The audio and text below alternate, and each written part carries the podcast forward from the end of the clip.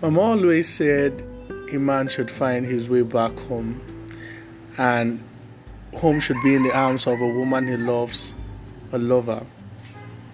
But what Mama did not tell me that a lover could be anybody. A lover could be found on the coastal lines of Nembe, or could be found on the hills of Nasarawa, or the cow markets of Kano, she never told me that a lover could come in different shades and different colors. She never told me that body size was something of a feature a lover could have. So here am I, 23 and searching for a lover. For whom? Somewhere I could go home to.